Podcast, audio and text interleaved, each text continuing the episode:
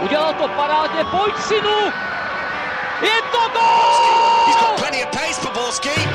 And can he find the finish? Ale Medemendaro, neuvěřitelná záležitost! Teď to chtělo přijedat Karlovi do. Teď to chtělo o chviličku dřív. Heinz!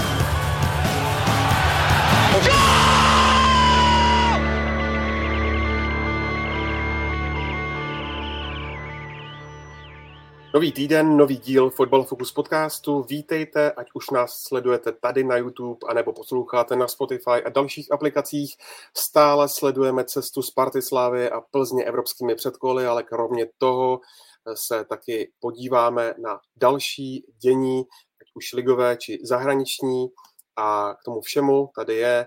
Vladimír Grebenikov, reportér Outu a taky mládežnický trenér Tomáš Podvín. Kluci, ahoj a díky za váš čas. Ahoj, Ahoj díky, díky za pozvání. to bylo jednohlasně. Výborně. Od mikrofonu zdraví Ondřej Nováček. Začneme u Sparty, která to nakonec nedotáhla. Skoraní vypadla na penalty. Přesto Vláďo odhráli podle tebe letenčtí eh, jedno z nejlepších utkání za poslední roky? Já si myslím, že určitě a to ať se na to podíváme z hlediska pohárových zápasů nebo klidně i těch ligových, protože přece jenom bylo to vidět ať už eh, na týmu, na fanoušcích, na hráčích, že samozřejmě to zklamání bylo obrovské, ale zároveň je třeba říct, eh, že si všichni uvědomovali, že to bylo fakt eh, o malý kousek. Prostě, jak říkal Brian Priske, ty penalty to už je pak 50 na 50, ale to, jak Sparta dokázala po tom inkasovaném gólu, který byl zhruba v 16. vteřině, zareagovat a jak zvládla odehrát ten zbytek toho utkání, tak předtím asi nezbývá nic jiného, než eh, smeknout klobouk, protože to fakt byl výkon, eh, na který asi budou všichni vzpomínat. Jo, já s tím samozřejmě musím souhlasit. Já jsem i po zápase psal na Twitter, že je obdivuhodné, eh, jak vlastně za rok dokázal Brian Priske Spartu posunout jak vypadá úplně jinak eh, než před tím rokem v těch pohárech, jak je mnohem silnější, je z toho týmu cítit opravdu mnohem větší ta síla. Na druhou stranu, a dostaneme se k tomu, možná o to trestu hodnější je eh, vlastně to prodloužení a, a to, jak si Sparta ty dvakrát to vedení nechala vzít. To byl podle tebe, Tome, největší kámen úrazu, ten gól na 3-3? Stoprocentně a dokonce bych řekl i, i ten gol na 2-2, že byl hodně lacinej a řekl bych, že to právě úplně neodpovídalo tomu utkání a tomu výkonu Sparty, to, jak se hráči zachovali u těchto situací. U toho gólu na 3-3 tam je to asi úplně jasný, hlavně teda v osobě Viktora Olatunjiho, ale i některých dalších hráčů, řekl bych prostě taková standardka, ke které Sparta přistoupila jak za stavu 5-0 proti Pardubicím, což samozřejmě za tohohle stavu proti Kodaní, kdy jste opravdu blízko velkému cíli, nebo minimálně splnění první části, dá se říct, velkého snu Sparty, tak eh, to je pro mě trestuhodné, ale zmínil bych i ten eh, druhý gól, kdy vlastně Lači, který jinak odehrál vynikající zápas, dal krásný gól, tak eh, měl míč na noze, byl v souboji dřív, píchnul si ten míč, ale místo toho, aby, aby pokračoval dál a myslel na tu, na tu akci, tak vlastně jediným jeho cílem bylo eh, nafilmovat pád, eh, aby, aby, aby se pískalo. Pravdou je, že mě rozhodčí překvapil. V první chvíli jsem si taky myslel, že to je naprosto jasný faul na žlutou kartu a, a divil jsem se, že to rozhodčí nepísklo, ale z těch opakovaných záběrů bylo vidět, že to opravdu bylo od Lačiho na, nafilmované a, a místo toho, aby tedy Sparta v akci pokračovala na konci prvního prodloužení, tak měla mít Škodaň, podnikla útok, z toho bylo autové vhazování a zase bych řekl, že bránění, které neúplně odpovídalo tomu, co jinak Sparta v tom zápase předváděla. Takže když uděláte vlastně podobnou jako lehkovážnost a chybu eh, v prodloužení hned dvakrát, tak to je něco, za co zase na druhou stranu chválit nejde, přestože souhlasím s tím eh, hodnocením vládi, že eh, za celkový ten zápas, hlavně za to, co předvedla v ofenzivě, si pochvalu určitě zaslouží. Já možná ještě, když navážu na slova Tomáše, tak eh, zároveň, když to obrátím, tak je třeba říct, že Kodaň ukázala, jak velkým týmem je, protože ani po tom gólu na, z jejich pohledu 1-2, ani na 2-3 nebylo vidět žádné známky nervozity, okamžitě vlastně se vrátili zpátky do zápasu a trošku to potvrdilo to, proč jsou tak dobří v evropských předkolech a proč hráli skupinu ligy mistrů v minulé sezóně. Je to prostě velký tým, který si může dovolit přivést hráče z Premier League, který dokáže prodávat za velké peníze, zároveň i nakupovat. A možná i v tomhle byla trošku smůla Sparty, že dostala takhle výborný tým, který zejména asi z hlediska ofenzivy eh, se před ním dá jenom eh, smeknout klobouk. Není kluci trošku škoda, že hráč jako Klaesson neskončil před lety ve Slávii? Tak Slávisté možná takový ty radikálnější dnes určitě nelitují. ne, ale uh, tak tehdy, tehdy uh, to bylo téma. Myslím, že uh, by se do Slávě hodil a určitě jí hodně pomohl.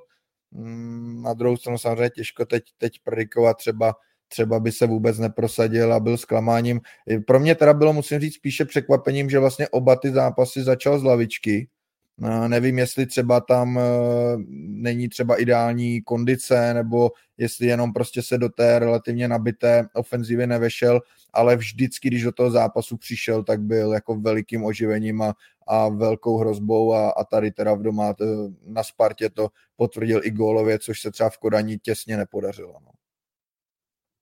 Já jenom ještě rychle, jestli můžu, tak potvrdím slova Tomáše, že podle informací, které jsem měl přímo na místě, tak měl mít menší zdravotní problémy, takže to je ten důvod, ale, ale jinak naprostý souhlas, že v obou těch zápasech, když tam uh, šel na hřiště, tak uh, byl ten jeho přínos hodně značný. Hodně ohlasů taky vzbudil ten tahák uh, brankáře Grabary, co jste říkali na tu jeho důkladnou přípravu, Vládě? No, asi musíme říct, že dobře odvedená práce, protože bylo to vidět už u první penalty Ladislava Krejčího, který většinou ze svého pohledu je kope do levé strany.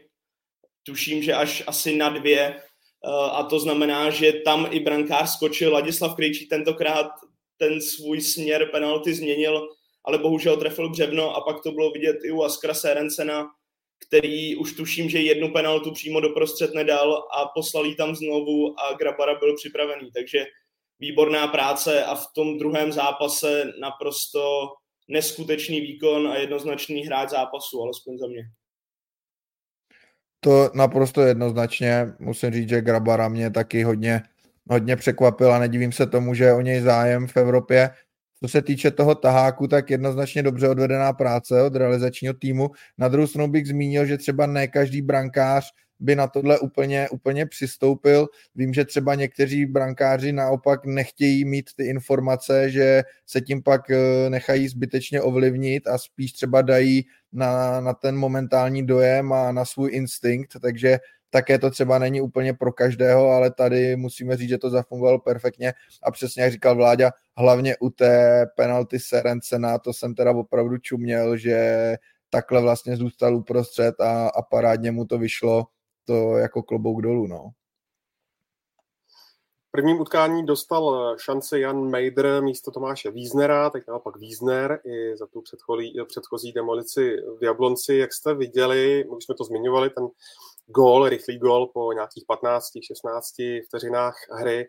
Šlo to přes něj a obecně zda jste tým Mejder anebo tým Wiesner, kluci, Tome. Uh, určitě to byla Wiesnerova chyba. Uh, šel do toho souboje tak jako nepřipraveně, možná trochu nekoncentrovaně, asi to trošku podcenil, protože vlastně ten souboj, dá se říct, neabsolvoval a útočící hráč Kodaně tu hlavu vyhrál v podstatě zadarmo. Na druhou stranu zase to nelze svádět všechno jenom na Tomáše Víznera. Já jsem si všiml, že vlastně ve chvíli, kdy Kodaň dala ten dlouhý míč na, na to křídlo, tak eh, Sparta u míče byla v podčíslení 3 na 4, což asi po 15 vteřinách takovéhleho zápasu, o kterém se předpokládalo, že to bude spíše opatrná taktická bitva, že může rozhodnout každý gól, tak eh, mě to dost překvapilo a myslím si, že pak eh, na to i Sparta doplatila tím, že se ti záložníci nestačili dostatečně rychle vrátit a zabránit té přihrávce a následnému zakončení, kde samozřejmě měla Kodaň i trošku štěstí, že to bylo tečované do protipohybu brankáře, ale takže na, na to, že to bylo opravdu v první minutě takového zápasu, tak uh, asi trošku nečekaná chyba, možná to na Spartu trošku dolehlo, atmosféra, všechno s tím spojené, ale vypadalo to na trošku nekoncentrovanosti. Pokud jde o ten souboj pomyslný Mejder versus Wiesner, uh, vidím to asi podobně jako Brian Priske hodně vyrovnaně, proto zatím zkouší obě varianty.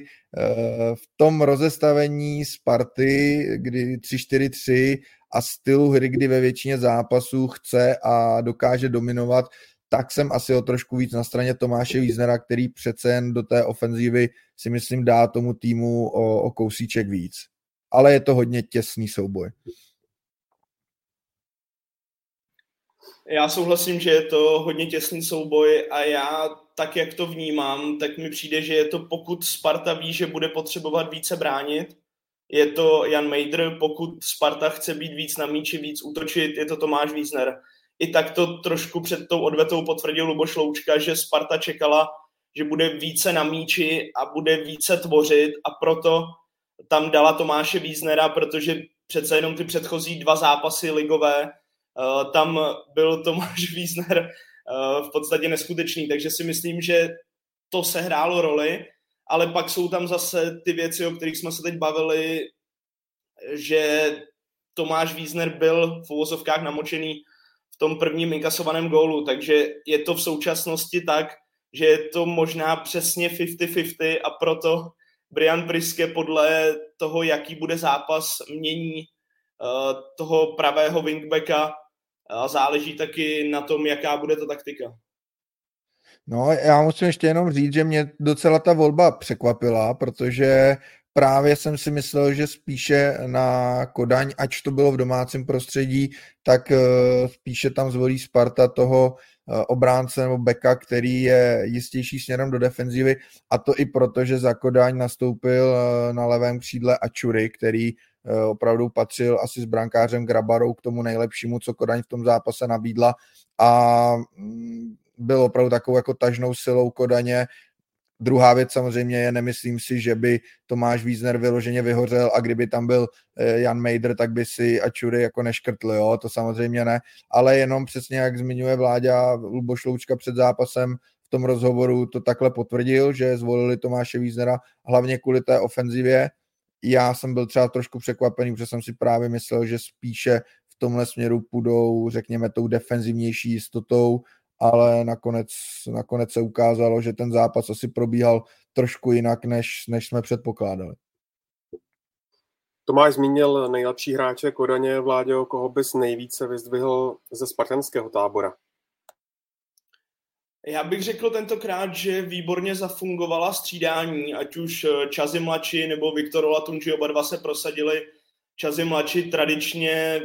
dodal hře takový ten elán, to co on zkrátka má, ať už je v základní sestavě, nebude z lavičky a to je ten neskutečný náboj, ta energie, kterou on do té hry dá a navíc dal i svůj první gol, který byl naprosto výstavní,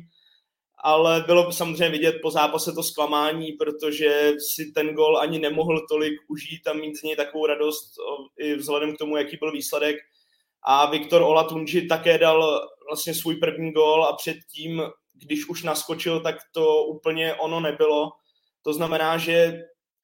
občas to je zkrátka tak, že ta střídání nevyjdou podle plánu a Sparta naopak po nich uh, trošku ztrácí uh, v těch koncovkách zápasu, ale tentokrát mi přišlo, že to vyšlo parádně i z hlediska toho, že dva góly dali právě střídající hráči. Já bych ještě určitě nezapomínal na Vejka Birmančoviče, který předvedl asi suverénně svůj nejlepší výkon, co je ve Spartě a, a celkově ukázal, že to může být opravdu velké terno. Možná Spartu už teď musí mrzet, že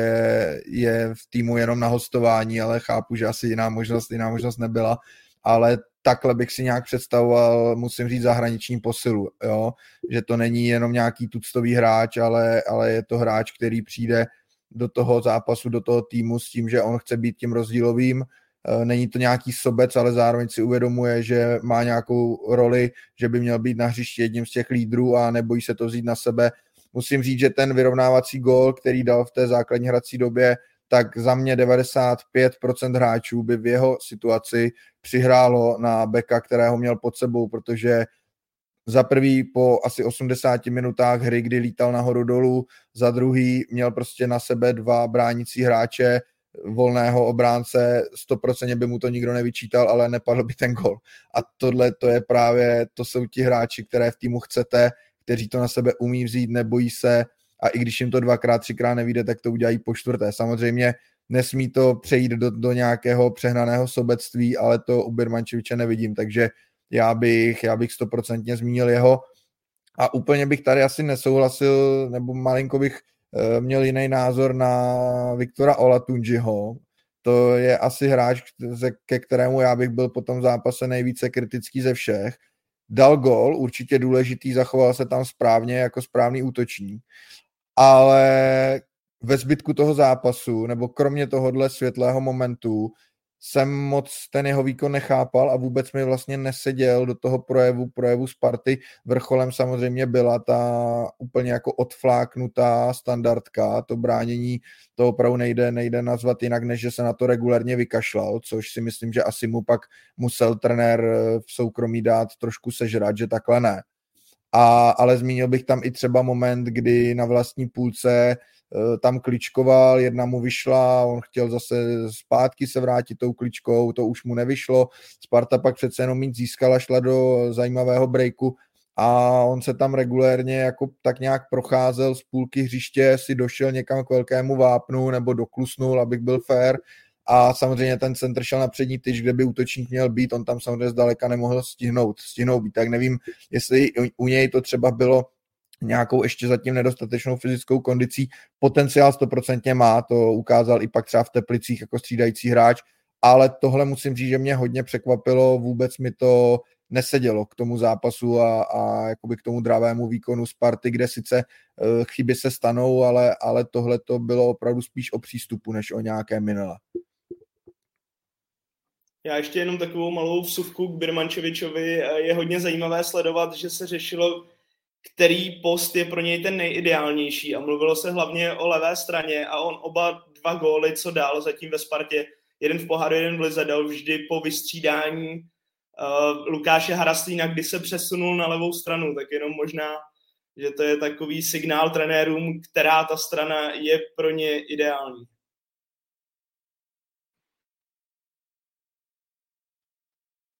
No já ještě doplním, eh, stejně jako Michal Drábek, že Sparta má na Birmančeviče vlastně obci eh, stlus, to je jenom pro úplný pořádek. Kluci, eh, samozřejmě se taky musíme zmínit o Teplicích, protože tam si Sparta úplně chuť nespravila. Co je potřeba v první řadě pochválit, tak je návštěva, protože nějakých téměř 16 tisíc fanoušků v Teplicích to tam nebylo vidět hodně dlouho. Zajímá mě ale průběh toho utkání samotného. Bylo, Tome, podle tebe rozhodující spíše to vyloučení Ládi Krejčího, nebo obecně vlastně ta zvolená sestava Briana Priského i včetně Davida Pavelky a Martina Menčeva, a nebo zkrátka fakt, že eh, skláři pod vedením eh, pana Frťaly eh, prostě hráli dobře já si taky dovolím na začátek s, k fanouškům nebo k té návštěvě. Za mě je taky skvělý a mám velkou radost, jak eh, více a více klubů se s tím snaží pracovat. Teplice tam připravili velmi zajímavý program a, a nese to ovoce, takže je to návod i, i pro další kluby. Mám z toho fakt radost v téhle sezóně. A co se týče toho samotného zápasu, vždycky to samozřejmě bude eh,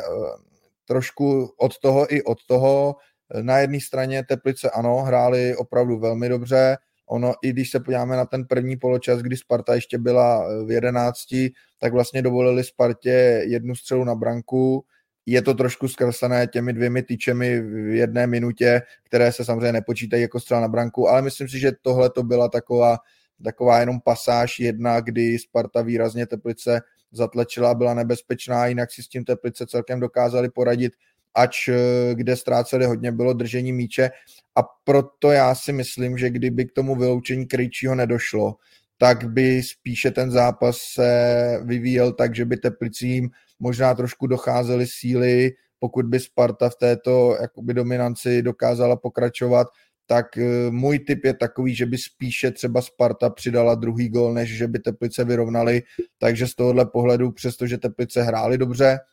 a potvrdili, že ten vstup do sezóny mají kvalitní, tak si myslím, že to vyloučení bylo logicky naprosto klíčové a, a ten zápas vlastně převrátilo. Ono, když se podíváme opravdu na tu statistiku držení míče, ať samozřejmě víme, že to nemusí mít přímý vliv na výsledek, tak v první půli měli Teplice 25%,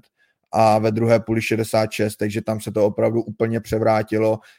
Teplice dokázaly být na, naopak dominantnější a, a z toho tlaku pak nakonec ten gol vzniknul. Teplice v podstatě potvrdili to, že pod Zdenkem Frťalou hrají výborně organizovaně a že je extrémně složité v Teplicích pro ty velké týmy vyhrát. Protože když si vezmeme Plzeň, ta tam na startu sezóny prohrála, Eh, Slávia tam v minulé sezóně eh, nedokázala vyhrát, Sparta také ne, Plzeň také ne, takže celkově v Teplicích, i když samozřejmě se v té době potom změnil hlavní trenér a je tam Zdenko Frtěla teď, tak eh, je složité tam vyhrát a zkrátka teď to bylo zas a znovu vidět. A určitě to vyloučení to ovlivnilo a nejenom z hlediska toho, že Sparta musela hrát o deseti, ale šlo také o to, kdo byl vyloučený, protože přece jenom Ladislav Krejčí má obrovský přínos nejenom z herního hlediska, ale i to, že je to lídr týmu, je to kapitán, je hodně slyšet na hřišti a samozřejmě mám takový dojem, že potom se na tom hřišti ten lídr trošku hledá, protože samozřejmě on je, je hodně slyšet, je hodně vidět a určitě to Spartu v tomhle hledisku hodně ovlivnilo. Dvě věci, eh, co se týče posouzení sudího, zajímá mě podle vás, eh, zda byla správně udělená červená karta Láďovi Krejčímu. A druhá věc, Václav Zetek se ptá na Daniela Filu z domácího týmu Teplic. Eh, chápu, že se má pouštět agresivní hra, ale měl vůbec dohrát, nebylo to už za hranou, konec citátu. Tak vás poprosím o, o váš názor, váš pohled jsou situace, na který občas člověk prostě nemá úplně pevný názor a pro mě je to tahle situace. Nemůžu se úplně rozhodnout a asi bych spíše tu červenou kartu neudělil za takovýhle zákrok, ale zároveň chápu i ty argumenty pro. Asi je to v tomhle případě, nebo mělo by to být i trošku na, na citu toho rozhodčího, jak moc viděl, že by na tu bránu sám šel ten hráč, kam třeba směřoval ten balon, který si zpracoval. Pro mě fakt těžká situace, asi bych eh, dokázal přijmout obě ty rozhodnutí. Co se týče Philly, já si myslím, že měl dohrát. Eh, tam byl vidět ten jeden moment, kdy se žlutou kartou trošku asi šel do toho souboje možná trošku rizikově, a, a on si to uvědomil, pak následovaly hned dva, dva, dva takové momenty, kdy do toho mohl trošku víc vletět a on naopak jako i naznačoval, ukazoval, že vůbec se ho nedotknu a, a dávám si pozor, takže myslím, že si to uvědomil. Asi i pro toho trenér Frtěla nakonec ze hřiště nestřídal, i když jak pak přiznal v rozhovoru, tak to původně měl v plánu. Ale myslím si, že si to, že si to Fila jako dobře srovnala, že ta jeho hra za mě to nebylo nic extra zákeřného nebo něco, co by si zasloužilo vyloženě jako červenou kartu. Já si myslím, že to byly uh, celkem férový souboje. Tvrdý, ale, ale férový. Eh, já když navážu na toho Krejčího, tak já jsem poměrně dlouho měl problém najít, za co konkrétně dostal tu červenou kartu. Teď myslím z hlediska toho, kde se stal ten faul, protože já jsem si nejprve myslel, že tam šlo o nějaké držení dresu, to jsem tam později nenašel, ale potom, co jsem se na to podíval, řekněme stokrát, tak si myslím, že on možná jemně zavadil o nohu Fili, který následně pak vlastně skopl sám sebe a, a, a spadl na zem. Takže si myslím, že tam došlo k tomu faulu a pokud to tak skutečně je, tak si myslím, že Martin Vitík by nebyl schopný tu situaci Eh, řekněme, překřížit nebo nějak, nějak vyřešit a v ten moment asi správně na základě rozhodnutí video rozhodčího červená karta. Jahu tady má dotaz. Zdravím, co říkáte na trest pro Dynamo, jak moc rizikové bude čtvrteční utkání, tak eh, s tím jenom dodám, že Sparta už zná svého soupeře pro to čtvrté předkole Evropské ligy, tím je právě eh, Dynamo Záhřeb. Za prvé mě zajímá, kluci, zda je to podle vás lepší varianta než AEK Atény. A druhá věc je, je ten trest. Uh, už víme, že UEFA napo- nepovolila fanouškům Dynama jet uh, v té odvetě do Prahy, ale, ale jak to bude vypadat, asi tam, asi nic moc. Tome. No, tak rizikové to samozřejmě je. Asi dost záleží i na tom, jak se spartančtí fanoušci budou, budou v záhřebu chovat a, jak budou dbát nějakých doporučení. Samozřejmě víme, že uh, v záhřebu je, je prostě silná, silná skupina jak Ultras, tak Hooligans a, a, a že, to tam, že to tam umí být opravdu peklo, jak na stadionu, tak mimo něj, takže takže uvidíme, jak, jak třeba k tomu přistoupí i policie, přece jenom je to, je to zápas evropských pohárů a i po tom, co se stalo co se stalo uh, před zápasem AEK s Dynamem Záhřeb, tak je možné, že uh, ty třeba hm, složky jako posílí, aby, aby se nic takového neopakovalo, protože to samozřejmě nikdo, nikdo nechce. A byla by to obrovská škoda, kdyby zase ten zápas mělo něco takového zkazit. Když se přesunu na hřiště, tak uh, myslím si, že a on to ten dvojzápas AEK s Dynamem Záře potvrdil, že tady si asi nešlo úplně, úplně vybrat, že ty týmy byly hodně vyrovnané, v obou, v obou kádrech jsou reprezentanti, jsou tam nadstandardní hráči, uh, s oběma soupeři to bude mít, nebo by měla Sparta extrémně těžké, není určitě bez šance, to stoprocentně ne, já ty šance vidím relativně vyrovnaně, ale jsou to, jsou to určitě těžší, těžší soupeři.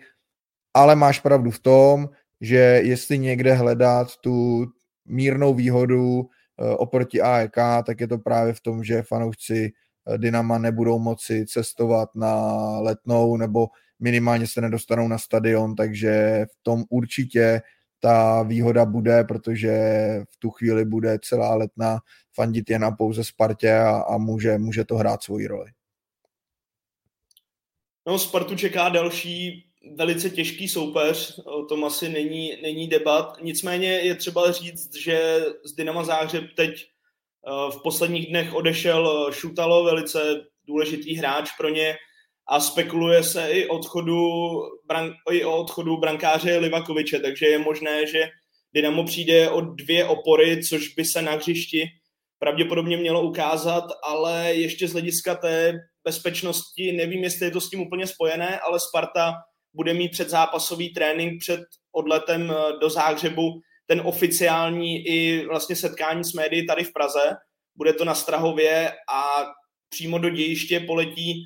až den před zápasem a půjde, půjdou se hráči pouze podívat na hřiště a nebudou tam trénovat. Takže nevím, jestli to je přímo spojené s tou bezpečností, ale možná se to nabízí a je to i docela nestandardní, nebo víme, že teď třeba Kodan to praktikovala, ale často to je tak, že hráči i realizační tým chtějí vidět hřiště, chtějí si ho vyzkoušet a tak podobně a tady by k tomu nemělo dojít. Je, je pravda, co zmínil Vláďa, pokud by opravdu Lievakovič, brankář Dynama, odešel ještě před tím dvojzápasem, tak to by mohl být ten X-faktor, protože je to um, golman chorvatské reprezentace a hlavně letitá jednička Dynama, která je s tím týmem zžitá a je velkou oporou, takže nemyslím si ani, že by Dynamo mělo v tuhle chvíli připravenou nějakou, řekněme, rovnocenou náhradu, tak to by asi byl to by byl pro Dynamo velký problém. Záleží taky na tom, jak moc je třeba pro Dynamo důležité být v Evropské lize a ne v konferenční lize, protože umím si představit, že takového hráče prostě pustíte až po tom dvojzápase. Tomáš to říkal, vidí to pade na pade. E, e, jak to máš ty, Vláďo, ten dvojzápas? Asi to musím vidět stejně, protože zase se bavíme o týmu, který má zkušenosti s evropskými poháry, který je umí hrát, který zná tu důležitost toho zápasu a ví přesně, jak se v tom chovat, takže bych znovu řekl, že pro Spartu velice těžký soupeř a asi taky zvolím tohle, tohle řešení a řeknu 50 na 50.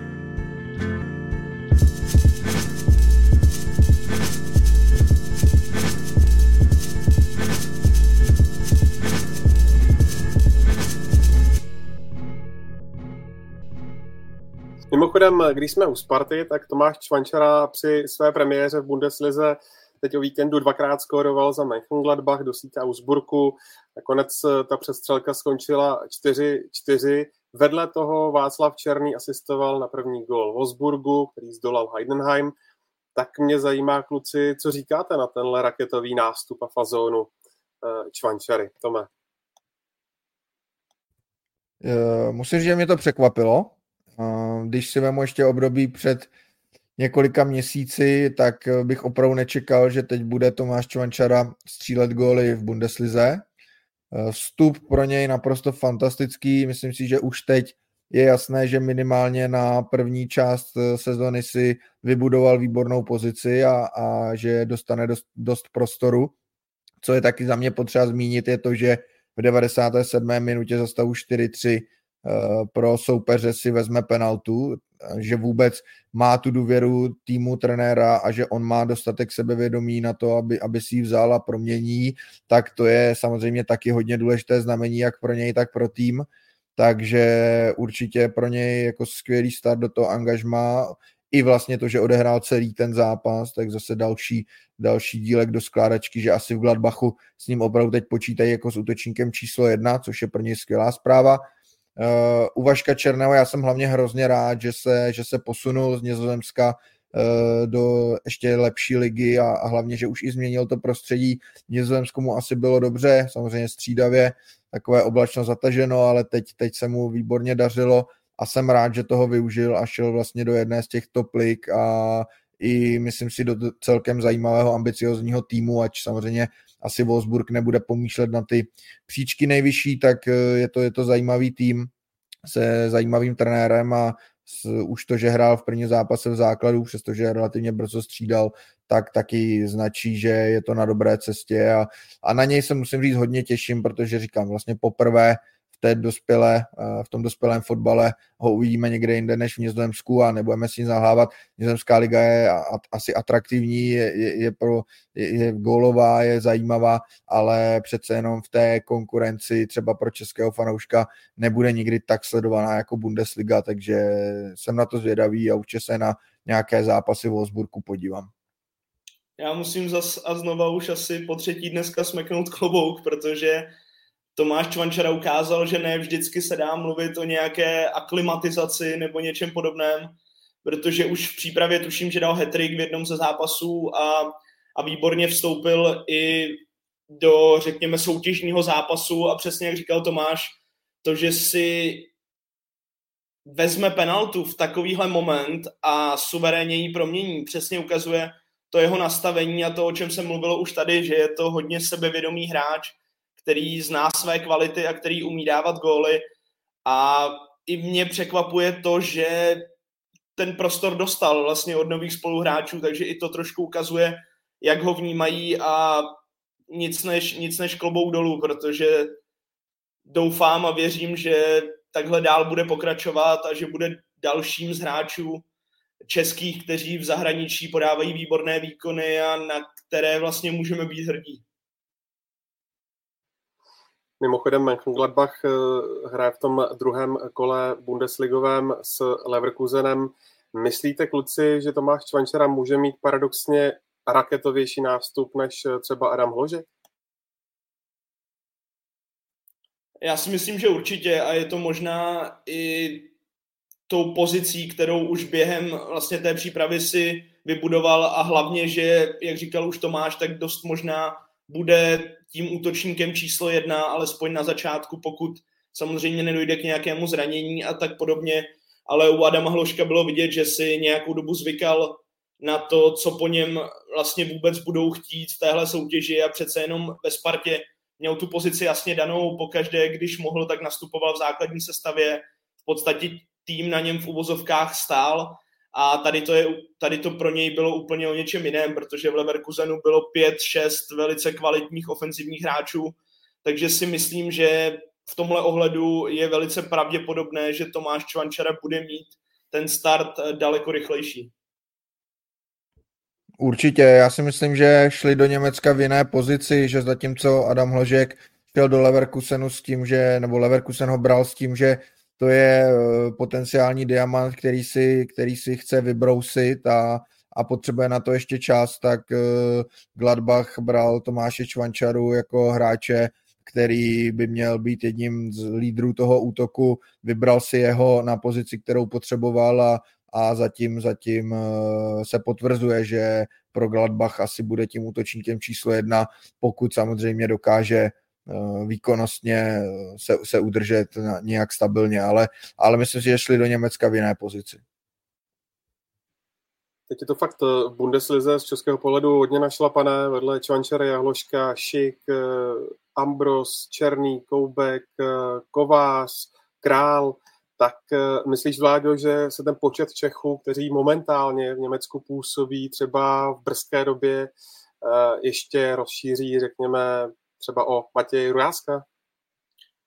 Já si myslím, že to určitě možné je a právě bych řekl, že i třeba díky Tomáši Čvančarovi, protože ukázal, že ten přechod jde zvládnout přímo z České ligy do Bundesligy a okamžitě se aklimatizovat a čím víc takových hráčů bude, tak si myslím, že tím spíš uh, ty kluby uh, z německé nejvyšší soutěže budou hledat uh, tady v Česku a je to vidět třeba i u Matěje Kováře, který samozřejmě tu cestu měl trošku trenitější a nepatřil Spartě a tak dále, ale zas a znova ukázal tady v dresu Pražské Sparty, jaké kvality má a proč třeba by měl udělat ten další krok takže z tohohle hlediska si myslím, že díky hráčům, jako je třeba Tomáš Čvančara nebo Matěj Kovář, eh, i další by mohli jít podobnou cestou. Také je potřeba říci, že žhavé zboží letošního léta, tím je Vasil Kušej, tak ten nakonec bude s největší pravděpodobností hrát v nizozemském Utrechtu. Zajímá mě, Tome, zda souhlasíš s těmi hlasy, že nejen pro Kuše je třeba i lepší, že to nevzal přes tu to trojku eh, Spartu, Slávia nebo Plzeň, ale že vlastně jde rovnou z Boleslavy eh, právě do ligy, kde se prosadil, jak už eh, jsme zmínili, třeba Václav Krejčí nebo teď Michal Sadílek. Uh, já bych asi neřekl, že jedna cesta je lepší a druhá horší. Konkrétně v případě, v Kušově případě Mám pocit, že ano, že je to lepší cesta a to primárně z důvodu, že nevidím teďka úplně ve Spartě a ve Slávi to místo a tu potřebu, aby, aby zaplatili za kuše velké peníze a instalovali ho okamžitě do základní sestavy a stavili na něm, eh, což samozřejmě uvidíme, jestli udělá Utrecht, ale, ale i vzhledem k tomu, že má tým hodně zranění, tak, eh, tak je možné, že, že ano, ale obecně bych, obecně bych neřekl, že zvlášť v dnešní době že je lepší jít do Nizozemska, než jít do Sparty, do Slávie. Eh, navážu na to, co říkal před chvílí Vláďa.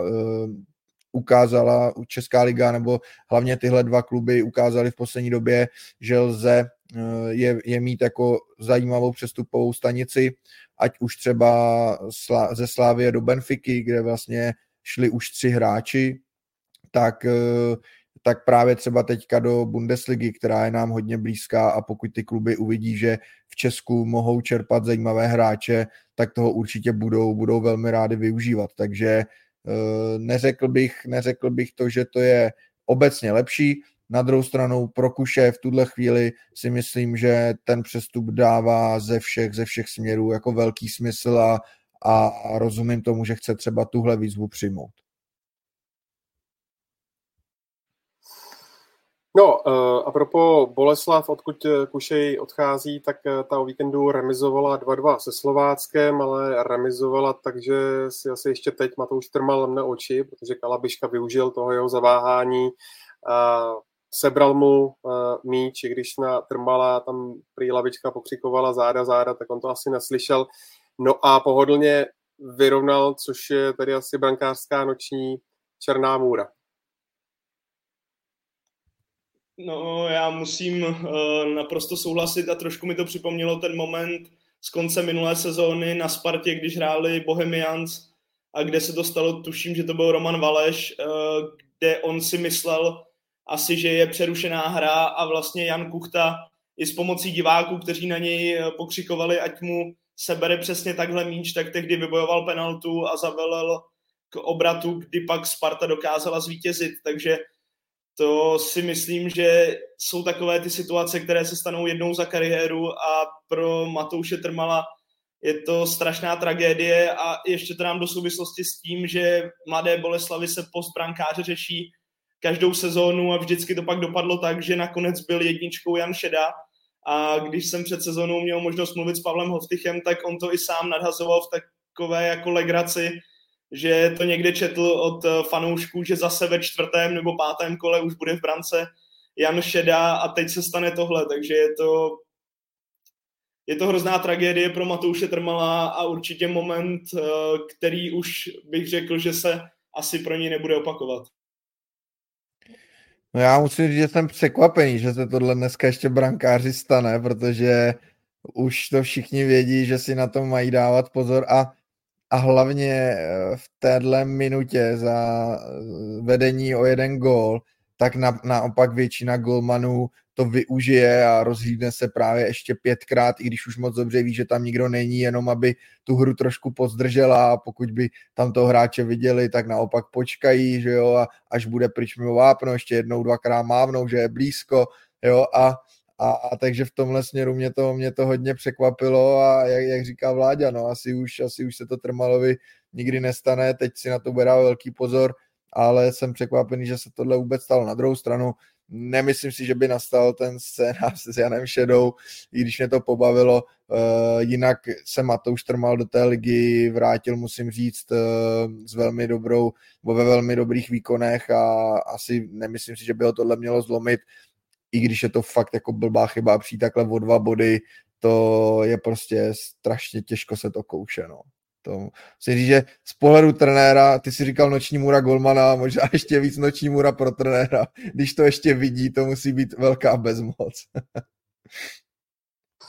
No, ale když jsme u trenéra uh, Mladé Boleslavy, tak uh, asi zatím jenom chvála Marku Kuličovi, ne, kluci? Já si myslím, že určitě, protože Pavel Hovty před sezónou mluvil o tom, že hlavně se chtělo zapracovat na té ofenzivní fázi. A to je samozřejmě jasné, že tu Marek Kulič má v malíku a přivedli se i hráči, kteří i podle slov stavního klubu chyběli, to znamená takové ty, řekněme, čistokrevné devítky do vápna, ať už, ať už Jusuf nebo Matěj Pulkrab, oba dva soubojoví hráči, oba dva hráči, kteří dokáží to tam, řekněme, dotlačit, tak jak je potřeba a to třeba malé, mladé Boleslavy chybělo, takže si myslím, že i tohle si slibovali od Marka Kuliče a to jsem třeba viděl u něj i ve spolupráci s Vasilem Kušem, kdy ono hodně povzbuzoval, hodně ho tlačil do toho, ať chodí jeden na jednoho, ať si věří, eh, když na startu sezóny nedal penaltu, tuším, že to bylo snad ve druhé minutě zápasu, myslím, že s Libercem, nebo ve třetí minutě, tak hned si ho zavolal, objímal ho, říkal mu, ať hraje dál a tak podobně. Takže si myslím, že směrem k těm ofenzivním hráčům by to mohl být pro mladou Boleslav velký přínos angažování tohle nového trenéra. Já bych zmínil jenom dvě věci. Je jedna minusová, na které určitě budou chtít, budou chtít Boleslavi zapracovat, tak to je disciplína, protože tři červené karty za pět zápasů, to samozřejmě by dlouhodobě takhle nešlo, ale zároveň a je vidět, že Boleslav pod Markem Kuličem je tým, který, který umí zabrat, který se nevzdává, protože vlastně v těch zápasech, kdy ty červené karty dostala, tak jednak dokázala stáhnout dvougolové manko od Liberce a ještě sahala i po výhře a jednak vlastně teď dokázala otočit zápas na Slovácku a zase těsně jí neklapla ta výhra, takže to je zase samozřejmě dobré znamení, ale určitě nebude chtít Marek Kulič každý druhý nebo třetí zápas dohrávat o desíti, to by se asi nevyplatilo. Ještě jedna věc, Vondřej Novosad píše, dejte anketu o prvního vyhozeného trenéra, to se zdramatizovalo. Ezechiel dodává, že po zápase Baník Budějovice, což je vlastně příští kolo, bude jeden venku. Jak e, to kluci vidíte vy momentálně, jak jsou karty rozdané? Já bych si typl, že nebude venku po tom zápase jeden z trenérů, protože Budějovice teďka s Bohemkou vyhráli, trošku se, trošku se asi uklidnili a myslím si, věřím tomu, že tam přemýšlí i trošku dlouhodobějším uh, dlouhodobějším horizontu, že ten start do sezóny měli špatný, to jsme všichni viděli, ale, ale nemyslím si, že by případná prohra na baníku znamenala konec pro trenéry. Co se týče Pavla Hapala, chápu, že ta jeho pozice je hodně těžká, pokud by doma neporazil Budějovice, či dokonce prohrál, tak to už bude hodně na hraně, ale zase taky, myslím si, Baník měl hodně těžký los, uh, Luděk Mikloško i sám Pavel Hapal na to i před sezónou poukazovali, nechtěli se na to vymlouvat, ale, ale je, to, to tak prostě je. Mm, myslím si, že Pavel Hapal dostane v baníku delší prostor, i kdyby se ještě nějakou chvíli nedařilo, ale samozřejmě případný nezdar s Budějovicemi by tu jeho opozici opět oslabila a asi by se třeba ten vyhazov trošku přiblížil, ale nemyslím si, že by hned po tom zápase měl jeden z trenérů letět.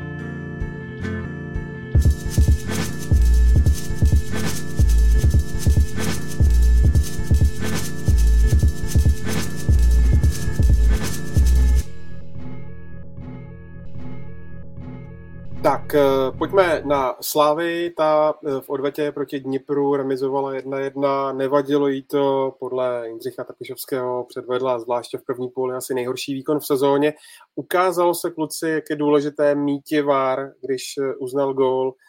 Václavu Jurečkové, jak moc mu ta trefa, vlastně první trefa, jak mu pomůže. Já souhlasím s tím, že je důležité mít vára, tohle jsou přesně ty situace, protože v první moment eh, to bylo vidět i u Jurečky, který ten gol dal a běžel směrem k velkému kotli Slávě, který byl přímo eh, vlastně na stadionu a bylo vidět, jak si nemůže užít eh, tu radost a trošku ho tak oni obrali, ale nakonec gol přece jen platil a určitě je to pro něj důležité, protože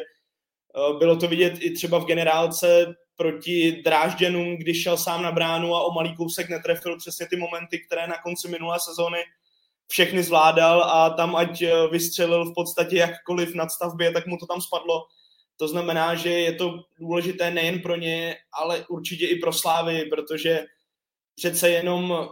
si asi každý myslel, že na něm to bude stát, ta ofenziva v téhle sezóně, zejména po, jak už jsem říkal, závěru té minulé, takže nesmírně důležité a možná bych i řekl, že tím, že dal ten gól v evropských pohárech, tak má ještě trošku vyšší třeba pro něj osobně hodnotu, než třeba kdyby padl v lize, takže eh, bych řekl, že určitě je to důležité. Stoprocentně ano, každý gol pro útočníka je důležitý a zvlášť, že první, uh, že jo, zmiňovalo se takové to, Jurečka ještě neskoroval, už neskoroval tolik a tolik minut, tolik a tolik zápasů, tak tohle to z něj mohlo spadnout. Uh, na druhou stranu zápas s Baníkem, kam přišel jako střídající hráč, tak hned v první obrovské šanci selhal, kdy to zakončilo opravdu špatně a vedle tak eh, asi tam ta pohoda ještě přece jenom jedním gólem se úplně nevrátila, ale je potřeba říct, že Václav Jurečka naprosto příkladně na tom hřišti pracuje a, a on ho za to i Jindřich Trpišovský oceňuje a nedivím se mu, bylo to vidět právě zase i teď s tím baníkem, kdy tam z těch chvíli po, to, po té neproměněné šanci netruchlil, ale místo toho vzal a předvedl tam 40-metrový návrat a vlastně přesto, že hrál jenom část zápasu, tak ve chvíli, kdy se pískl konec, tak on lehl na hřiště a, a hodně to jako vydechával, což jenom dokazuje, že opravdu na tom hřišti nechává všechno a ty góly určitě střílet nezapomněl. To, tu formu, jakou měl v nadstavbě, to nevím, jestli, jestli ještě, ještě bude mít, protože to bylo až, až neuvěřitelné, ale mm,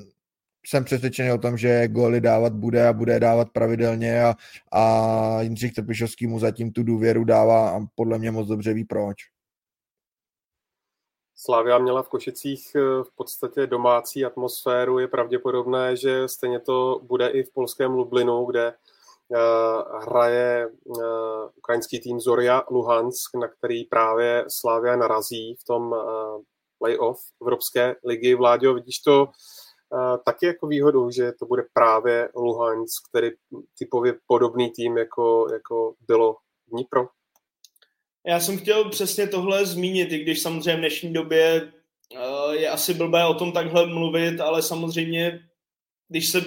budeme bavit pouze o tom, co se děje na hřišti, tak to určitě velký faktor je. Teď sice to bude ještě dál než, než Košice, ale nicméně si pořád myslím, že je to velký faktor toho, že jak známe slavistické fanoušky, tak určitě zase vyrazí v hojném počtu a určitě je to výhoda pro celý tým, protože oni jsou zvyklí i z české nejvyšší soutěže mít v podstatě na většině stadionů domácí prostředí a dokázali to dokonce i, v Molkapu, když si vezmeme to, jak se prezentovali fanoušci na letné. Takže určitě to hraje velký faktor a myslím si, že i je pro ně dobré, že si dokázali tak nějak spravit chuť s ukrajinským soupeřem, protože asi všichni si vzpomeneme na ten dvojzápas s Dynamem Kiev, kdy tenkrát tam kolem toho bylo spousta eh, věcí k řešení, ať už, ať už na hřišti, ať už uznané góly, potažmo góly, které neměly být uznané, ať už situace, co se tam stalo vlastně fanouškům a tak podobně. Takže si myslím, že to je taková důležitá vzpruha a samozřejmě teď už to asi nebude hrát žádný faktor, i když před tím prvním zápasem vlastně s Dněprem se o tom hodně mluvilo, že Slávia má takovéhle vzpomínky, ale teď už si myslím, že to faktor hrát nebude a že Slávia dokáže postoupit. Teď bych dokonce řekl, že je výhoda, že má Slávia další ukrajinský tým, protože i právě Jindřich Trpušovský zmiňoval, že co má zatím nasledováno, tak se Luhansk prezentuje dost podobným stylem eh, jako Dnipro, tak to je samozřejmě velká výhoda, než abyste teď eh, dostali soupeře, který hraje třeba úplně jiný fotbal, má tam úplně jiné typy hráčů, tak pro Slávy to v tomhle směru bude určitě jednodušší a určitě jednodušší to pro ní bude i v tom, že vlastně na hřišti soupeře bude jednak i pro ten ukrajinský tým to nebude vyloženě domácí hřiště a jednak co se týče diváků, tak se samozřejmě dá předpokládat, že tam Slávia bude mít, dá se říct, domácí prostředí, takže tyhle dva faktory určitě pro Slávy logicky hodně hrají a, a měli by k tomu postupu pomoci. Taky si kluci myslíte stejně jako pan Tvrdík, že ukrajinské týmy by měly jít rovnou do základních skupin vzhledem k tomu, co se děje za zvěrstva na Ukrajině? No, já si to nemyslím. Nechci se moc pouštět do toho, co právě říká, že se děje na Ukrajině, protože z toho jsem neustále strašně smutný a je to hrozné a, a na to asi nejde říct nic jiného. Každopádně si nemyslím, že by to tak mělo být, protože bychom vlastně za to, co se na Ukrajině děje, tak bychom trestali i, i tím pádem jiné kluby, pro které by bylo v těch základních skupinách méně místa a za druhé by se podle mě mohl vytvořit poměrně nebezpečný precedens, protože bohužel Ukrajina není jediná země, kde nějaké konflikty uh, probíhají a, a můžou probíhat i třeba, i třeba jinde nebo jo, v jiných částech Evropy, takže myslím si, že by to nebyl úplně, úplně šťastný krok, ač samozřejmě mám uh, s, s ukrajinskými hráči obrovský soucit, musí to být pro ně neskutečně těžké se za téhle situace soustředit vůbec na fotbal a i proto jsem teda rád, to je potřeba ocenit, uh, jak eh, i právě české fotbalové kluby, eh, co, co vlastně pořádají na podporu Ukrajiny a, a jak eh, k tomu třeba tady konkrétně Slávia přistoupila, tak to je určitě skvělé. Já jsem za to moc rád obecně, jak se k tomu Česká republika staví. Já naprosto souhlasím s tím, co říkal Tomáš a asi chápu tu myšlenku, to, jak se to snažil pan Tvrdík říct, že to asi nebylo myšleno tak, že by se to hned mělo zavést a stát, ale samozřejmě tu myšlenku chápu té určité podpory eh, vlastně těm klubům a takové jako pomoci, možná i třeba pro ty fanoušky, aby, aby přišli zkrátka na jiné myšlenky, protože to, co se děje, je, je strašné, to, o tom vůbec se nemusíme bavit, ale souhlasím jinak naprosto s Tomášem, řekl to úplně výstižně. Tomáš Revaj se kluci ptá, zda jste viděli gól Lukáše eh, Štětiny, eh, ty jeho parádní nůžky a eh, Vojtěch Habr ještě dodává, že vlastně Spartak Trnava teď bude hrát s Dniprem dvakrát doma, paradoxně, tak asi jenom chvála bývalému Spartanovi. To naprosto jednoznačně, to byl neuvěřitelný gól a extrémně mě pak pobavil ještě Martin Škrtěl, vlastně v mixzóně, kdy, kdy si vzal slovo a říkal něco ve smyslu, že to už snad eh, by bylo pravděpodobnější, že Vladovaj zdá gola hlavou, než že se tohle to stane, takže, takže to, mě, to mě extrémně pobavilo a podle mě ani sám Lukáš Štětina nemohl uvěřit tomu, co se právě stalo. Jo, mě docela zase, abych ještě pokračoval v tomhle duchu, mě pobavilo. Já to vlastně poprvé viděl na Twitteru jako video od účtu, že Stop Dead Football, kdy vždycky, když tam nějaký fotbalista udělá něco opravdu jako úžasného, tak oni, oni dají jako Stop Dead. A když u tohohle dali jako stop dead Lukáš Štětina, tak jsem si tak jako říkal, že to asi nebude úplně problém, ale, ale určitě, určitě jako neskutečný moment pro něj, nádherný gol a hlavně mega důležitý, postupový, takže tam se spojilo všechno a určitě si to Lukáš Štětina obrovsky užil. To parádní moment. Taky je potřeba říci, že Slávia vystřídala Spartu v čele ligy, zasloužil se o to Mohamed Tyžany, který paradoxně přišel právě z Baníku Ostrava, se kterým se šívaní hráli ten uh, poslední uh, zápas uplynulého kola. Spolu s Tyžanem premiérově nastoupil v sestavě taky Jan Bořil. Uh, myslíte si, že mu potom výkonu bude Jindřich Trpišovský třeba dávat i větší uh, prostor navzdory, navzdory původním plánům a původní domluvě, Tome? Asi to tak vypadá, on to sám pan Tepišovský po zápase říkal, že pokud bude Jan Bořil hrát takhle, tak určitě nebude úplně platit jejich e, nějaká interní domluva o jeho vytížení, ale že to prostor dostane více. Takže mě to, mě to osobně hodně překvapilo. Já jsem přiznám, byl jsem už v tom táboru, samozřejmě nevidíme ty hráče každý den na tréninku, ale z toho, co jsem viděl třeba za slavistické Bčko, tak jsem byl v tom táboru, který si myslel, že už se Jan Bořil na tu nejvyšší úroveň nevrátí a maximálně, maximálně ho třeba využije t- trenér na, jako mentora a případně hráče třeba na ty papírově slabší soupeře nebo za rozhodnutějšího stavu, aby, aby mu vlastně se odvděčil za to, co pro Slávy odvedl. A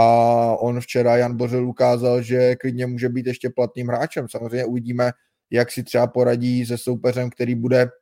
o něco lepší, nebezpečnější směrem do ofenzívy. Je potřeba říct, že včera Baník eh, byl směrem do ofenzívy opravdu jako špatný a, a prakticky si nic nevytvořila Slávia v tom utkání naprosto dominovala, takže i pro Jana Bořila ten návrat byl v tomto směru jednodušší, ale všechna čest po takhle vážném zranění a tolika dnech bez, bez prvoligového fotbalu, jak si s tím poradil, takže Mm, pokud takhle bude pokračovat, tak určitě bude mít Jindřich Tepišovský radost, že má zase o variantu více. Já si myslím, že to pro Jana Bořila muselo být extrémně těžké, protože před tím zraněním v podstatě ten post levého obránce byl, byl jeho, Nik, nikdo nebo nikoho by ani nenapadlo, aby tam dal na to místo někoho jiného, hrál klíčové zápasy, byl nepostradatelný muž a najednou se zraníte a je to přesně ukázka toho fotbalového života nebo celkově sportovního života, že najednou o to místo přijdete a teď se složitě dostáváte zpátky, přesně jak říkal Tomáš, tak bylo vidět i za slavistické Bčko, že to úplně nebylo ono, ať už eh, několika utkání, kdy samozřejmě byly tam určité fauly, žluté karty a tak podobně, ale je vidět, že teď už je zpátky, mluvil o tom slávisté i před startem sezóny, že udělal obrovský kus práce a zas a znovu ten jeho přínos nemusí být čistě jenom herní, ale i tím, jaký on je lídr, protože často se v poslední době u Slávě o tom mluvilo, že někteří lídři odešli a že je těžké je nahradit.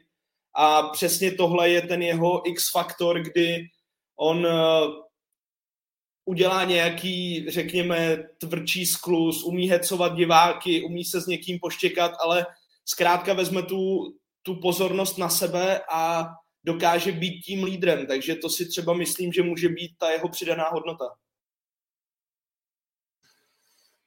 Ještě mě zajímá jedno jméno, sice Petr Hronek, který nově hostuje v Teplicích, už vlastně hrál hnedka v sobotu proti Spartě, on dokáže být také solidně produktivní.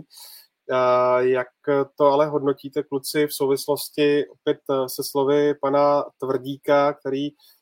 dříve řekl pro deník Sport, tuším v rozhovoru, že by Hronka nejraději Slávia prodala i za nižší cenu, tak znamená to podle vás, že se kromě Bohemky, kde ten zájem byl asi neustále, že, že se nikdo neobjevil? Asi se to tak dá určitě brát a není žádným tajemstvím, že to angažma na Slávy zkrátka nevyšlo ani, ani pro jednu stranu, protože od Petra Hronka se určitě čekalo daleko víc, i on od sebe čekal víc, v podstatě většinu jarní části strávil ve slavistickém Bčku a teď na startu sezóny jsem ho i viděl v podstatě pouze v civilu stát mezi střídačkami, takže to nikam nevedlo. Tohle spojení a jenom dobře pro něj, že dostane možnost hrát a je dost pravděpodobné, že v Teplicích těch možností dostane hodně a těch minut. Takže to klidně může být tak, že se pak uh, z něj zase stane ten hráč, kterého jsme viděli v Bohemians, který dával góly, který byl extrémně nepříjemný pro obranu soupeře a byl v neustálém pohybu. Asi nemám moc co dodat, naprosto souhlasím, jenom vlastně je taky otázka, co znamenala nižší cena a druhá věc, jak je to pak eh, s mzdovými, se mzdovými požadavky uh, hráče, takže to, to samozřejmě nevíme, ale myslím si, že tohle mohl být ten poměrně zásadní kámen, kámen úrazu, proč uh, nikdo Hronka nekoupil a na, naopak vyšlo, vyšlo to hostování.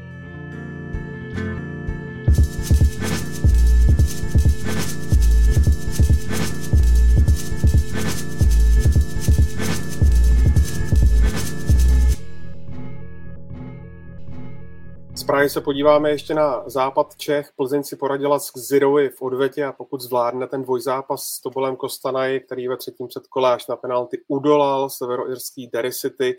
tak si zahraje skupinu konferenční ligy. Podle Adama Vlkanovi budou chtít Kazaši hrát víc fotbal než Irové. Tome, každopádně třeba už jenom to cestování tam a i vysoké teploty, tak to asi nic příjemného určitě nebude pro Plzeň. Tak já myslím, že z posledních uh, týdne, týdne a půl a ještě nás to pár dnů čeká v Česku, má Plzeň na to dobrý, uh, dobrý výcvik, protože co jsem se díval, tak v Kazachstánu jsou dneska stejné teploty jako v Česku, dokonce možná i, i o trošku nižší, takže, takže samozřejmě to není příjemné, to vidíme i teďka uh, na, na těch zápasech v Česku. Eh, bude to pro Plzeň těžké, ale nemyslím si, že by to měl být v tomto směru nějaký zásadní faktor. To cestování je samozřejmě eh, méně příjemná věc, to nějakou roli hrát může, ještě s tím, že samozřejmě cestujete na, na neprobádané hřiště soupeře, které eh, neznáte, tam si opravdu myslím, že může, může hrát určitou roli ta výhoda domácího prostředí pro, pro Kazachy. Na druhou stranu potom bude mít to samé Plzeň doma, protože kazachstánský tým také ho čeká takováhle vzdálenost, také ho čeká nějaký nový, nový stadion, na který není zvyklý a, a víme, nebo historicky víme, že výhoda je hrát tu odvetu na domácí půdě, takže v tomhle směru si myslím, že Plzeň jednoznačně výhodu má, navíc si odkládá ten zápas šestého kola, takže by měla i, i pošetřit trošku síly, tak si myslím, že to že by to měla, měla zvládnout ten dvojzápas. Zvládne ho, Vláďo? Já si myslím, že ho zvládne, protože samozřejmě vyměnil se trenérský tým a ten tým je trošku jiný, ale Plzeň pořád má v kádru hráče, kteří zvládli v minulé sezóně projít přes eh, velice silné soupeře až do základní skupiny ligy mistrů a myslím si, že zase to jsou nezaplatitelné zkušenosti, které už mají a že přesně ví, co je potřeba, aby takováhle uh, utkání zvládli, takže si myslím, že, že to zvládnou tentokrát. Ty si to, Tome, už nakousl, Viktorka požádala, aby to utkání 6. kola z Boleslaví bylo odloženo. Eh, Slávia a Sparta tak sice neučinili, ale je to asi úplně pochopitelné, protože jde prostě o Evropu, je to tak. Za mě je to OK, za mě je to OK, zvlášť ještě opravdu ve chvíli, kdy máte soupeře uh, z, takhle, z takhle daleka, uh, to cestování není, není sranda a myslím si, že v tomto směru, když je to opravdu výjimka, jedná se o jeden eh, ligový zápas, tak je naprosto v pořádku vít tomu týmu vstříc. Každopádně LFA to takhle vyzdvihovala už před sezónou, že účastníci posledního předkola evropských pohárů si v téhle sezóně mohou odložit utkání čestého kola bez souhlasu soupeře a to utkání se pak musí odehrát nejpozději do konce roku. Lepší samozřejmě teď než později, ale už to asi přece šlo v zájmu českého fotbalu asi zavést eh, i dřív, ne, vládě? Určitě šlo, já si myslím, že je to taková reakce na, řekněme třeba poslední sezóny, kdy často to bylo velké téma, pak se mluvilo o tom, že soutěž je neregulární, že tomuhle týmu se to dovolí, jinému ne. A často se pak naráželo na to samozřejmě, že tenhle tým má takové vazby, tenhle takové a podle mě tomu chtěli zamezit, aby právě se tohle nedělo, takže to dali jasně jako statement, že takhle to bude a můžete si to dovolit udělat. Takže si myslím, že je to čistě taková reakce na to, aby se zachovala regulérnost soutěže a aby pro všechny týmy ty podmínky byly stejné. Já bych asi jen řekl, že se čekalo v LFA na klíčovou posilu z české televize. přesně tak, přesně tak. Ten to tam rozseknul. Uh, Plzeň každopádně jede už je třetí. V Lize v neděli otočila domácí utkání se Sigmou, vyhrála 2-1. Minulý týden si přivezla tři body z Budějovic, eh, které měly hodně na mále, už to tady taky Eh, v tomhle dílu Fotbal Focus podcastu padlo, ale eh, pravděpodobně se tedy nějakým způsobem odrazili od jedna, protože porazili Bohemku 3-0. Na výkon Bohemky v Budějovicích šlo hodně kritiky, ale kdyby se tak nestalo, Tome, tak by, myslíš, v Dynamu už začaly asi létat hromy a blesky? Já upřímně nevím. Dynamo je pro mě v tomhle směru trošku nečitelný klub. Víme samozřejmě, že tam eh, nově sportovního ředitele dělá náš bývalý kolega Honza Podroužek. Nevím přesně, když, když tehdy to vyšlo na světlo světa, tak se psalo o tom, že on se vlastně připojí ke klubu až někdy v srpnu eh, po začátku ligy. Nevím přesně, jestli to tak skutečně bylo, jaký on měl režim eh, nebo tak, ale ale nesedělo by mi úplně i vzhledem k téhle, k téhle změně a k téhle situaci, aby se tam dělaly jakoby velké změny a velké zásahy hned po pár kolech. Na druhou stranu samozřejmě, pokud by Dynamo zůstávalo nadále bez bodu, tak eh, by se ta situace nějak se musela řešit. Ona, jak víme, tak eh, se řeší i tak. Přichází dva noví zkušení hráči bez ohledu na ten výsledek s Bohemkou, bylo to jasné už před tím zápasem, takže nějaká reakce od Dynama samozřejmě musela přijít a pokud by eh,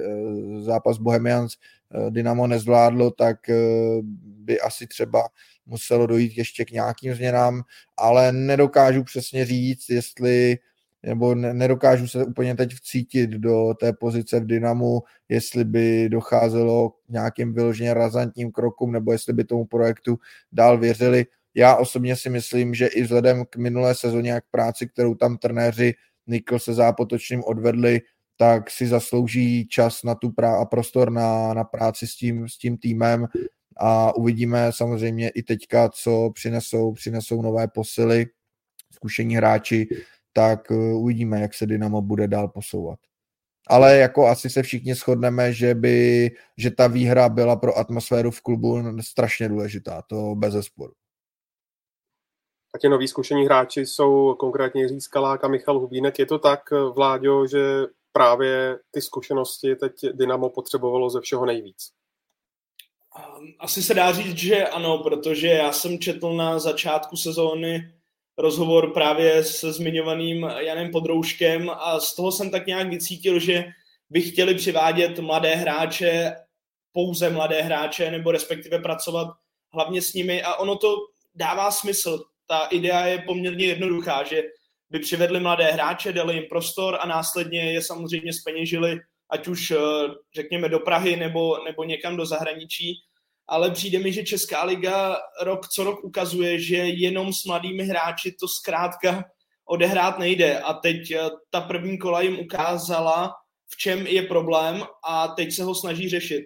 Takže si myslím, že je to krásně vidět třeba i na příkladu Pardubic, kde asi není nikdo, kdo by Radoslavu Kováčovi nepřál úspěch, ale přece jenom vždycky ta věc další, nebo možná ta věc hlavní jsou ty výsledky. To znamená, že dá se pracovat s mladými hráči, dá se sledovat ta jejich cesta, můžou nabírat zkušenosti, ale pořád to musí jít ruku v ruce s výsledky, protože pak se ocitnete v baráži nebo ještě na horším místě v tabulce a je to v podstatě jedno, jestli jste chtěli dávat šanci mladým nebo ne. Takže si myslím, že Budějovice zkrátka reagují na to, co viděli v těch prvních uh, kolech. Já naprosto souhlasím s tím, že jenom s mladými hráči to nejde. Na druhou stranu zrovna u Dynama si myslím, že oni tu zkušenou osu relativně mají. Mají v kádru celkem dost eh, zkušenějších hráčů. Takže mě ten tah přivést takhle dva, dva hráče vlastně trošku překvapil a trošku v tom cítím takový ten, jak se tomu říká, panic buy, že opravdu prostě nevyšel, nevyšel start sezony a musíme s tím honem rychle něco dělat. I, i třeba, abychom ukázali veřejnosti, že, že, nám, to, že nám to není lhostejné a že, že máme, máme jakoby snahu to zlomit. Hmm, nejsem o tom úplně přesvědčený, že, že to je správný krok, ale to nám samozřejmě ukáže až, až sezona. A nejsiš o tom přesvědčený, Tome, třeba už jenom kvůli těm číslům, které Jiří Skalák poslední době má například? Číslům i vlastně, co se týče herního vytížení. Na druhou stranu, já samozřejmě já Jirku Skaláka znám, my jsme spolu, spolu chvíli hráli, on zase tomu týmu přinese on, on nic nevypustí, on, on do toho dá prostě všechno, uh, odbojuje to od první do poslední minuty, v tomhle směru jde i, jde i příkladem, jde i příkladem třeba těm mladším hráčům,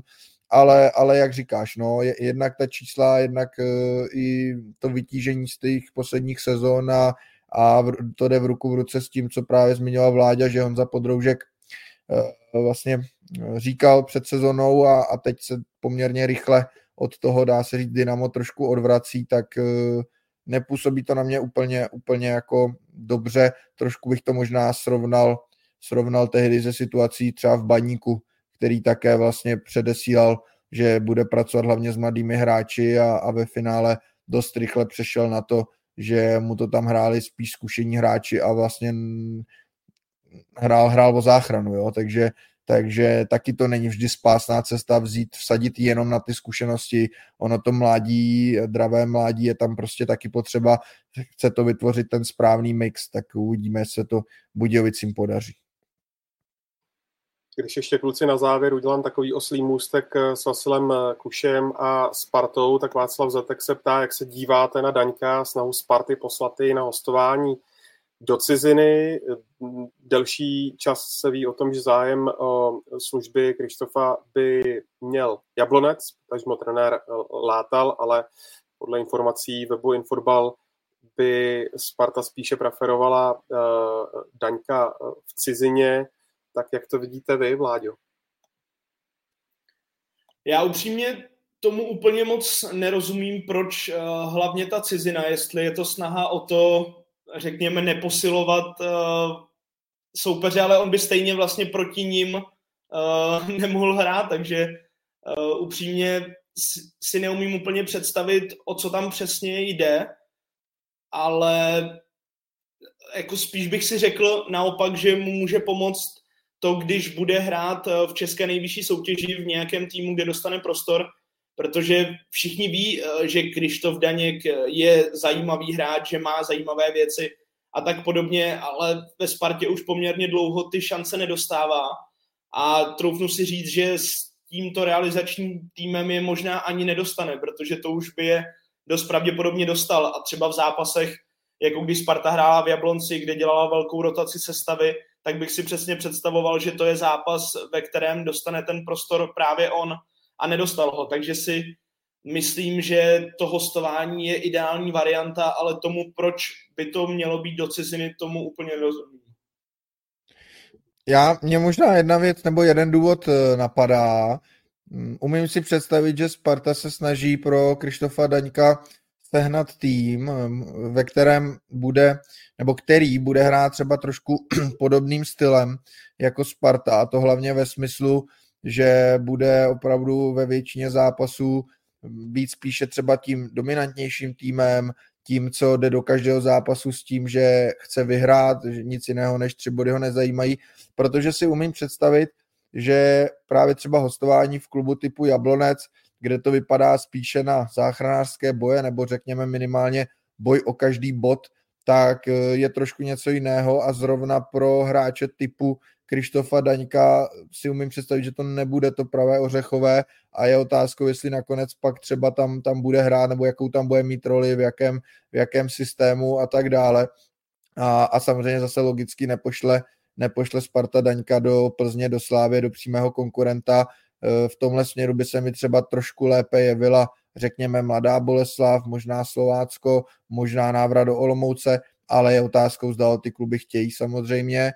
ale takže z tohohle pohledu si umím představit, nebo chápal bych, že Sparta třeba se snaží sehnat Daňkovi klub zahraničí. Ještě bych možná zmínil jeden faktor, zatím to vypadá trošku tak, že Daněk není úplně tím, řekněme, takovým hráčem, který když se něco tolik nedaří, tak se prostě zakousne a, a, a jde do toho, v čem by ho třeba cizina mohla trochu obouchat, přece jenom tam by se s ním uh, hovorově řečeno nikdo nepatlal, a mohlo by ho to, mohlo by ho to třeba trošku, trošku jakoby v tomhle směru uh, zvednout, takže možná, možná proto Sparta kouká spíše do ciziny, ale jinak souhlasím s Láďou, myslím si, že sou, současný realizační tým s ním nepočítá a pokud nevyjde angažma uh, v cizině, tak to stejně nějakým tím v fozovkách jabloncem skončí. Úplně poslední věc, kluci, zajímají mě vaše typy na eh, čtvrteční zápasy Slávia versus Luhansk, Dynamo versus Sparta a Kostanaj versus Plzeň. Vláďo, pojď do toho. Tak já to čistě sáskařsky uh, zvolím tak, že si myslím, že Slávia vyhraje. U Sparty bych čekal remízu a myslím si, že Plzeň vyhraje. Tak já očekávám také výhru Slávie pak už budu asi trošku větší, víc negativní, ale myslím si, že Plzeň spíše, spíše remizuje a zvládne tu odvetu doma a u Sparty jsem mezi remízou a těsnou výhrou Dynama, tak eh, se přidám k té remíze. OK, to byli Tomáš Podvín a Vladimír Grebenikov. Kluci, moc díky za váš čas a za vaše komentáře. Bylo to fajn. Já moc děkuji za pozvání, mějte se hezky, ahoj. Já taky děkuji za pozvání a přeju všem hezký den. No a z dnešního Football Focus podcastu je to všechno. Díky, že nás sledujete a posloucháte. Klasicky nás najdete na webu footballfocus.cz a všechny díly Football Focus podcastu samozřejmě taky v aplikacích i na YouTube. No a s dalším dílem jsme tady zase brzy a do té doby se mějte moc fajn.